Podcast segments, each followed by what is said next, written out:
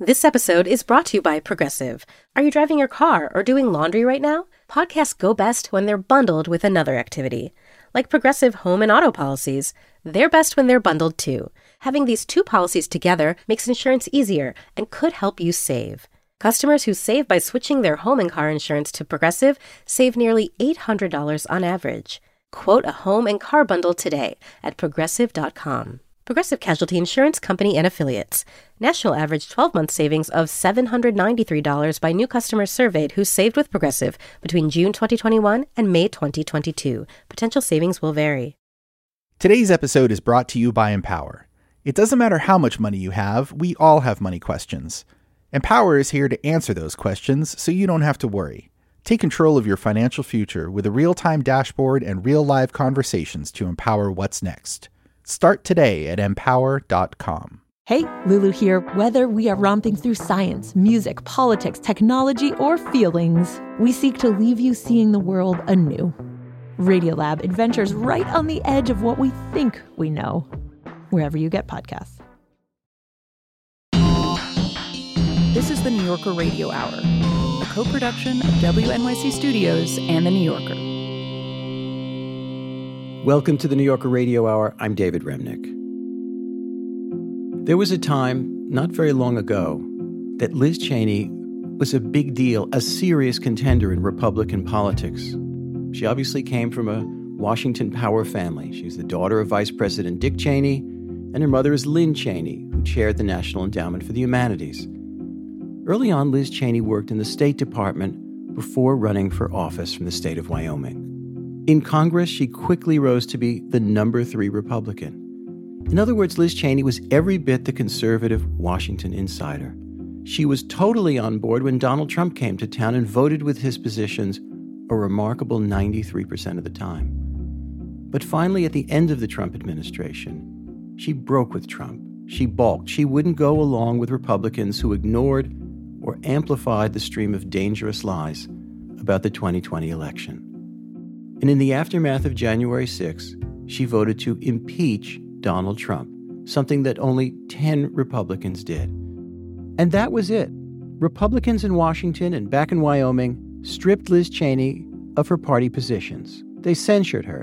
And finally, she lost a primary election very badly. Cheney recounts all of this in a new book with the title Oath and Honor. We spoke last week. I think we should start out with the most important thing of all. In 2024, would you say that the United States is poised to potentially elect an aspiring dictator?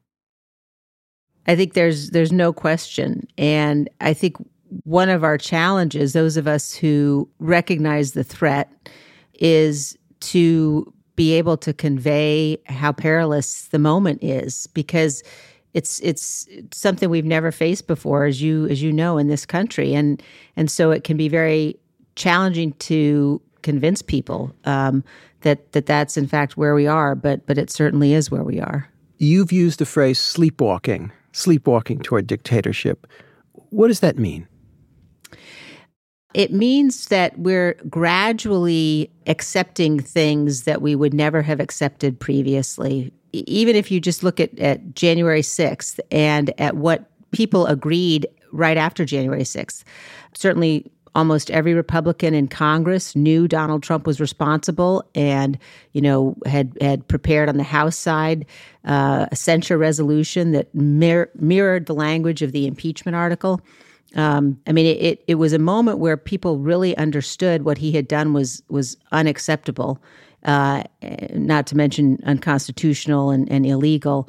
And that recognition very quickly, though, dwindled. And we've come to accept things now in terms of what he says, what he's doing.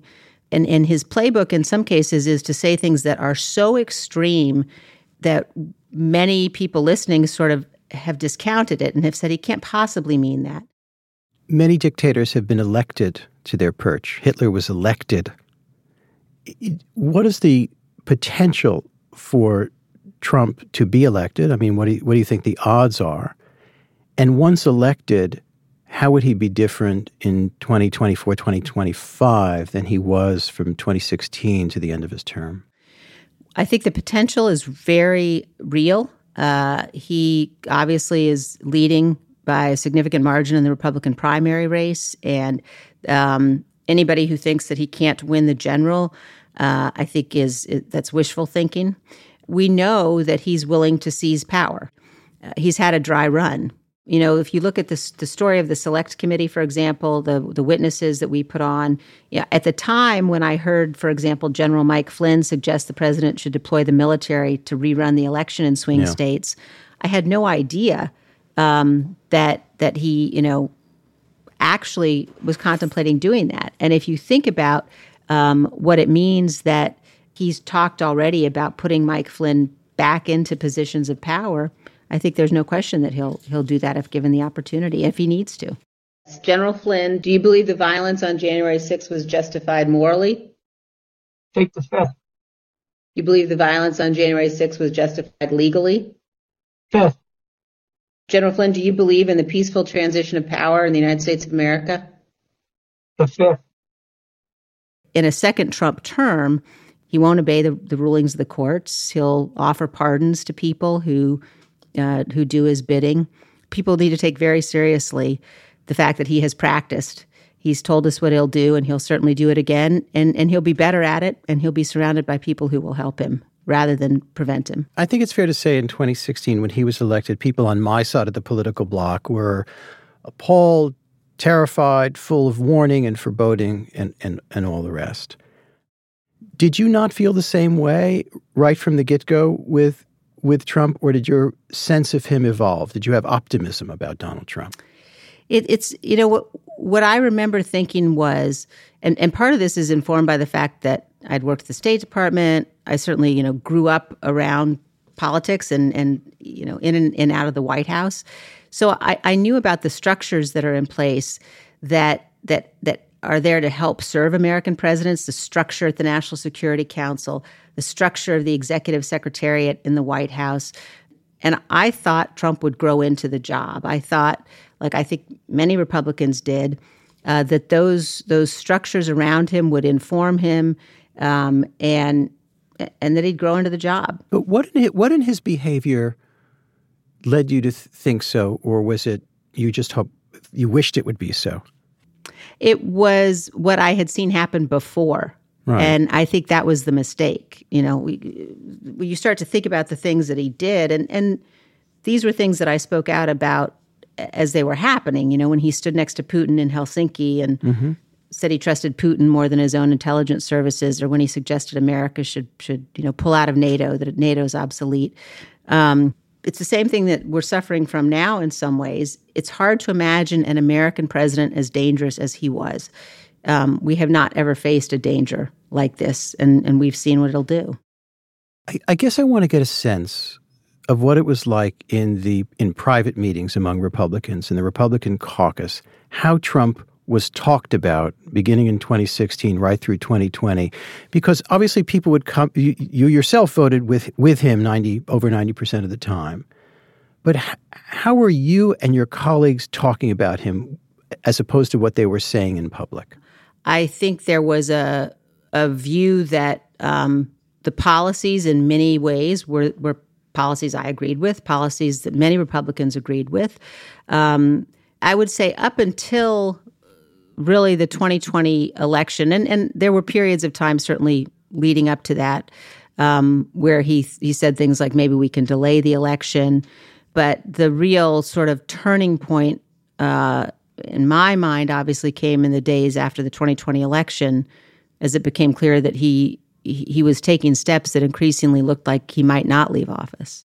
Well, you, you said that the cause of our time is not to become numb as somebody who's inside the Republican Party, inside those cloakrooms, what has allowed your colleagues or former colleagues in the party to become numb? Is it personal ambition? Is it is it a strange sense of idealism gone wrong? Is it so great being a congressman or a senator that you keep like cling on to your job no matter what? Is it so swell? It's a it's all of those things. Um, I don't think that there's a lot of idealism in there, though. I think that the the very small number, and I think it's it's single digits of members who actually believe Trump. Um, you know that that's one group. Uh, then, the, but you have a much larger group. You've got over eighty You, thi- wait, wait, Republicans. you- you think it's in single digits that a- they actually believe him, and everybody else House. is just pretending. Yes, I, I, yes, for sure. Um, now, I think that that beyond that, though, you've got people who, uh, some of whom have made made a calculated decision. Look, you know, this is my political future. If I want to survive, I've got to be an aggressive supporter of Donald Trump's.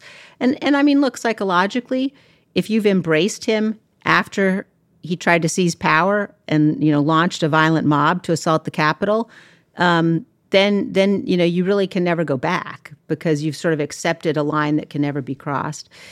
But then I think you also have a lot of Republicans who who really just don't want to deal with it, who who believed that he was going to fade away, that we didn't have to deal with it, that talking about it was what gave him power, um, and and so sort of put their their head in the sand and hope for the best. Let's talk about the election for a second. The Democrats obviously are running their incumbent, Joe Biden. Are the Democrats making a mistake running someone in, in their 80s? Is, is, this, is this part of sleepwalking toward disaster?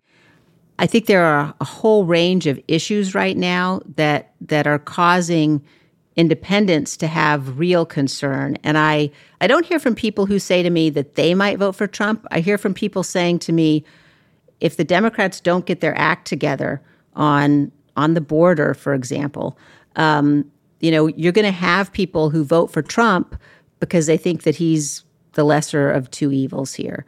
I don't think either party's nominee is, you know, all sewn up yet, but I, I think that that we we face a situation where people could decide they think, you know, it can't possibly be that Trump is this bad, so we're going to go ahead and, and cast a vote for him. And those are the people that we really have to reach and convince. Are you ready to pull the lever for Joe Biden, or are you considering running yourself? Uh, I have, have said that I'm going to do whatever it takes to stop Trump, and I haven't made a decision yet about you know whether or not I'm going to run. Um, I'll make that decision in the next couple of months. But but I, I think all of those options have to be on the table. But I, I do think that we're at a moment in American politics where uh, a third party option has got to be given consideration that that it wouldn't have been before. I'm assuming neither Cornel West nor Robert F. Kennedy Jr. excite you. Uh, no, that's that's a correct assumption. Fair enough. Liz Cheney's new book is called Oath and Honor. Our conversation continues in a moment on the New Yorker Radio Hour.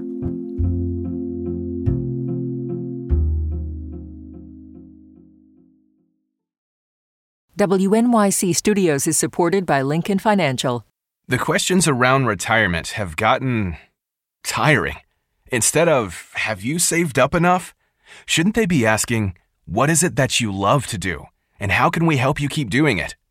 The truth is, you're not slowing down. So your retirement plan should be more of an action plan, a hiking plan, a music plan, a sailing plan. The point is, whatever you're passionate about, we can help make sure you never stop. At Lincoln Financial, we have the products to help protect and grow your financial future so you can keep doing more of what you love. Make your pastimes last a lifetime at lincolnfinancial.com slash action plan. Lincoln Financial Group, marketing name for Lincoln National Corporation and its insurance companies and broker slash dealer affiliate Lincoln Financial Distributors Inc., copyright 2024 Lincoln National Corporation. This episode is brought to you by Empower. Can you retire early? Will there be enough money to leave an inheritance? Do you have savings for life's important milestones? If you have money questions, Empower has answers so you don't have to worry. With a real time dashboard and real live conversations, you can get clarity on your real life financial goals. Join 18 million Americans and take control of your financial future to empower what's next. Start today at empower.com. I'm Roz Chast from The New Yorker. The New Yorker Radio Hour is supported by Dana Farber Cancer Institute. Thanks to Dana Farber's foundational work, protein degradation can target and destroy cancer causing proteins right inside the cell.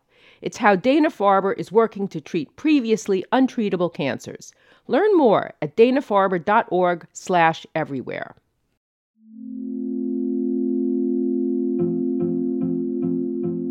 This is the New Yorker Radio Hour. I'm David Remnick, and I'm speaking today with Liz Cheney, the former Republican representative from the state of Wyoming. Cheney is a dyed in the wool Republican. She voted for Donald Trump in 2016 and in 2020, but she broke with him after the 2020 election. And ultimately, she played a major role on Congress's Select Committee investigating January 6. She didn't pull any punches in those hearings or in her new book, which is called Oath and Honor. Earlier in our conversation, I asked if, assuming Republicans nominate Donald Trump, she would support Joe Biden, or if Cheney is going to run for president herself on a third party line. She told us she's weighing those decisions right now. You're an ardent conservative, always have been. You've spent a lot of time lately with Democrats. You've been sitting next to Jamie Raskin and, and all the people on the committee, not not your normal allies in the past. What do you want to say to them about the Democratic Party in order to broaden its appeal? In other words, what, what in your view as a conservative, what mistakes in terms of policy or appeal or rhetoric or tactics do you want to see the Democrats correct in order to prevent Trump from winning?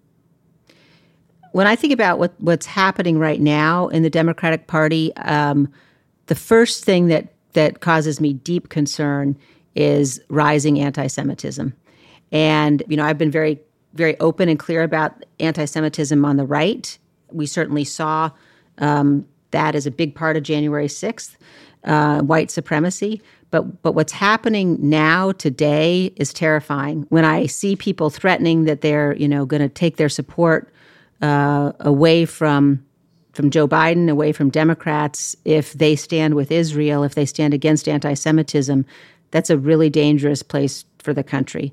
I think across the board on on policy issues, what's happening at the border, uh, I would say, is just you've got Democratic mayors and governors around the country saying to the Biden administration, "You have to get control," and and though that kind of the policies that we're seeing or the lack of policies that we're seeing at the border are exactly the kind of thing that could lead people to say this chaos is something we can't sustain. We're gonna we're gonna vote for Donald Trump. Uh, I think on issues like uh, crime around the country, I would tell the Democrats you've got to get your act together on some pretty basic things that ought to be common sense. Um, and on the Democratic side, I think people have um, lost the ability again to talk about the goodness and the greatness of this country. And I, I think that has an impact. There are a lot of interesting moments in this book. One of them is you write about turning down an invitation to talk to Trump in March 2021. Why did you turn down that opportunity, if that's what it was? I, I, was I was very surprised by this phone call. This was a call from Brian Kilmeade, who of Fox somebody, News. At, yeah. Yes, I, would known I'd known Brian. I was myself an analyst at Fo- or a, a, contributor at Fox News for a number of years, and and Brian called me to say, I think I think you guys essentially need to bury the hatchet. And when when he called me, I was surprised, but I also was surprised when I laid out for him why I wouldn't talk to Trump his response was what, what was not, your reasoning? Forgive my interrupting, but what no, was your I said I said we're not having a disagreement here. Uh, he violated the Constitution. He went to war with the rule of law. Um, you know, this isn't about burying the hatchet. What he's what he's done is is you know a line that can't be crossed. You're not disagreeing about tax policy, right? And and but but Brian's response was essentially not to disagree with me. He, he, he basically said, "Yes, I realize that. I know that that's the case." Um, he, he, said, "But but what if he's our only uh, hope to beat Kamala?" Uh, which was surprising to me that somebody would sort of say out loud, you know, okay, he he might be that bad. He might have violated the Constitution, but you know, we got to beat the Democrats. Well, what does that tell you about him, Kilmeade? I mean, I think that he was expressing a view that not only he holds. And I, I think this is where, as people who believe in conservative principles, we have a special duty to say, you know, we aren't going to torch the Constitution in, in, in order to, to win the next election. And yet you voted for Trump in 2020. It was your rationale that really only winning matters here from an ideological point of view, or had the scales not fallen from your eyes yet? It wasn't until the election drama, post election drama? Well, I certainly wish that I hadn't, um, but I wouldn't say it was about winning is the only thing that matters. I mean, it goes back to what we were discussing earlier in terms of, you know, the, the policies that really mattered from my perspective for the people that I was representing. There were many moments where uh, I thought, all right, look, you know, th- this is going to proceed now. We've had the election. He lost. And this is going to now become a normal transition. And, and it became clear sort of day by day that that, that wasn't going to be the case. You write quite a lot about Mike Johnson, who is now the Speaker of the House. As you write, he was one of the main architects of the House's effort to support Trump in overturning the election. How concerning is it to you that he's now the Speaker, a, a collaborator, as you put it, in the in the Speaker's chair?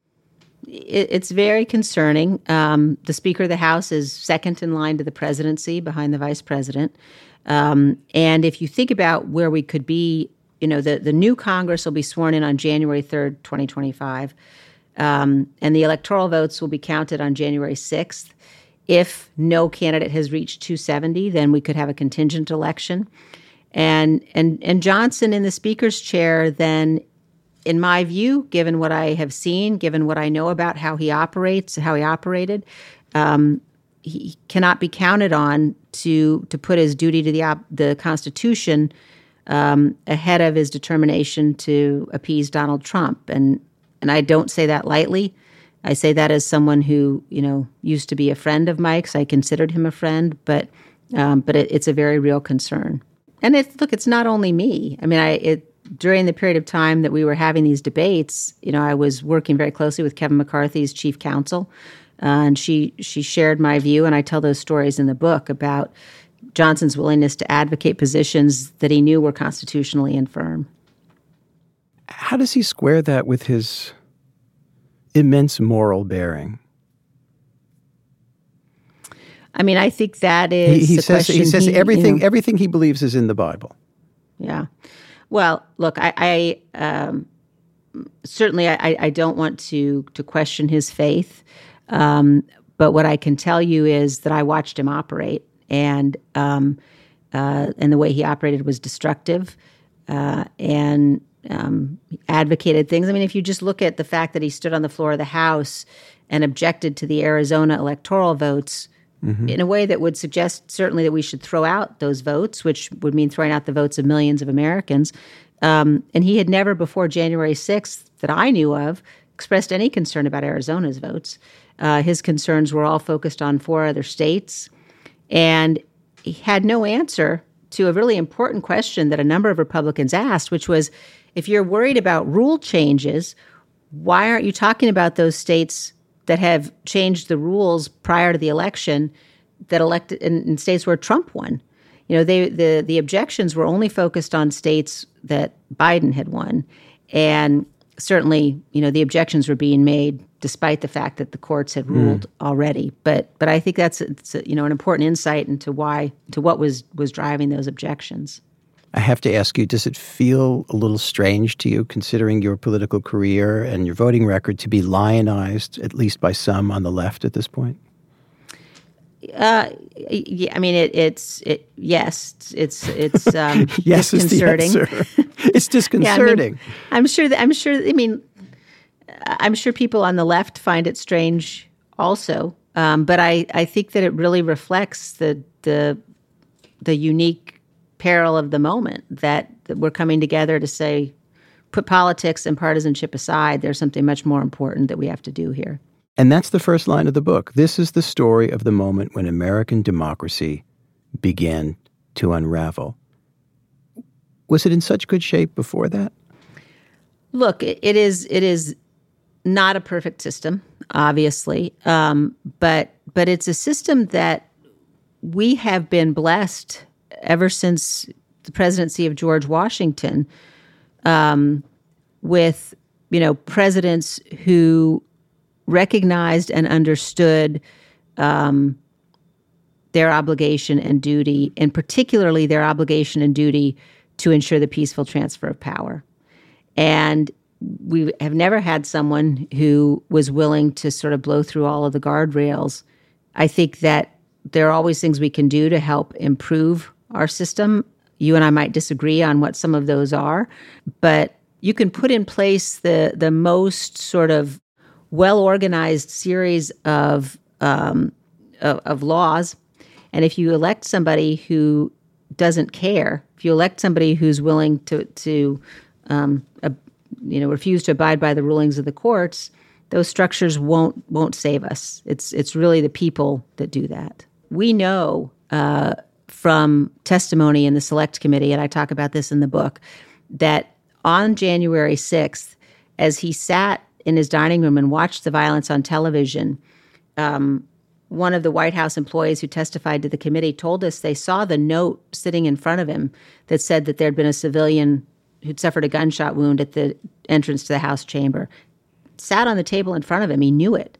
And yet he still wouldn't tell the mob to stop. He wouldn't tell them to go home. And I, I just I think that that's so important for people to remember, you know, what what kind of a human being does that. Um, and it seems so clear and so obvious that we can't take the risk of entrusting him with power again. He has been charged as liable for rape. He has 91 federal counts against him. I could go on and on. Do you think, if convicted, he should go to jail? Uh, I, I, I do. Again, that's going to be up to uh, to our justice system, to a jury of his peers, um, to to the judges involved. I think it's it's fundamental to who we are as a country that no person's above the law, and and if he is convicted and sentenced to, serve time, I, I, think certainly that that's uh, that's what has to happen. Liz Cheney, thank you very much. Thank you, David. Wonderful to be with you. Liz Cheney is a former representative from the state of Wyoming. Her new book has the title Oath and Honor, a memoir and a warning. I'm David Remnick, and that's our program. I want to thank you for joining us. See you soon. The New Yorker Radio Hour is a co production of WNYC Studios and The New Yorker. Our theme music was composed and performed by Merrill Garbus of Tune Yards, with additional music by Louis Mitchell. This episode was produced by Max Balton, Adam Howard, KalaLea, David Krasnow, Jeffrey Masters, and Louis Mitchell, with guidance from Emily Botein and assistance from Michael May, David Gable, and Alejandra Deckett. The New Yorker Radio Hour is supported in part by the Cherena Endowment Fund.